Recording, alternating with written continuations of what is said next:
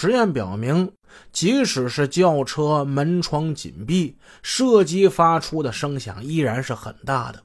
枪声过后，连分局大楼顶楼，也就是六楼的人也都被惊动了，纷纷探出头向下观看。侦查员们走访了案发周围的居民，他们没有一个在昨天听到这么巨大的声音的。这些都说明犯罪分子并不是在案发现场开枪杀人的，那里肯定不是第一现场。令人不解的是，如果犯罪分子以买车为名将田晓光、田明红从车行骗走，在偏远或者隐蔽的地方开枪杀人实施抢劫，那么为什么他们在作案之后又把车给开回来了呢？咱们之前也说过，他们抛尸的这个现场距离黄谷塔湾车行并不算太远。那么他们就不怕暴露吗？轿车里赫然横陈两具血淋淋的尸体，他们怎么敢这么大胆子呢？究竟为了什么？一个比较合理的解释呢，是第一现场是比较远的，他们作案之后需要用这辆车返回室内。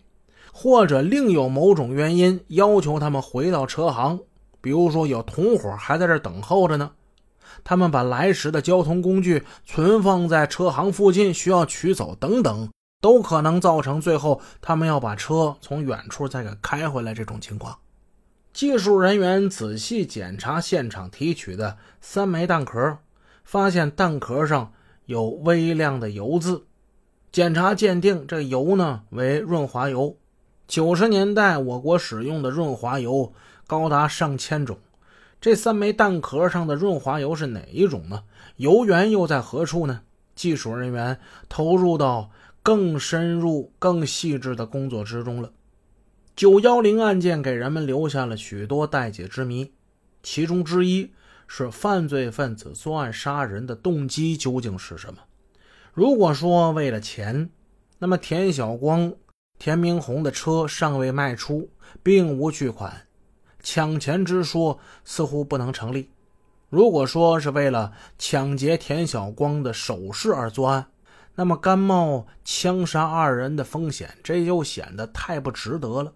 如果说为了抢车，那就更说不通了，因为犯罪分子杀人之后，把那桑塔纳这不是又给开回来了吗？作案动机显然又不在车。侦查员们通过大量的工作，也排除了仇杀、情杀等等因素。总之，此案犯罪分子的作案动机使人看得并不太清楚。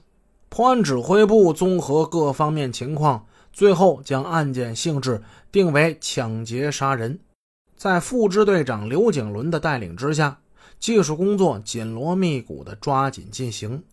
在那辆桑塔纳车中提取的三枚7.62毫米的弹壳，底缘都有幺幺六五字样。幺幺呢是指枪弹的生产厂家，六五是指枪弹的制造年代。破案指挥部派出刑警支队技术员科长马新家、王谦、徐文亮、董永胜，他们远赴国防部、国防科工委。国家兵器部兵器研究所等专业部门进行走访，到黑龙江省十一厂进行调查，最终呢查明幺幺六五的枪弹为黑龙江省十一厂一九六五年制造的，这批枪弹没有用于国内，全部支援给越南了。现在子弹的出处已经找到了，是越南。那么这枪呢？犯罪分子使用了军用手枪作案，是不是军中的败类呢？破案指挥部向沈阳军区政治部、保卫部通报了案情，得到了军方的支持与协助。沈阳军区专门下文，限一定时间之内，将各属部队使用的库存的润滑油样品，无一遗漏的交送保卫部，对其所产生的成分进行检验分析。检验结果证明，九幺零案件现场提取的弹壳上的微量润滑油与各部队交检的润滑油样品所含成分存在着很大差异，由此呢，也排除了军队人员作案的可能性。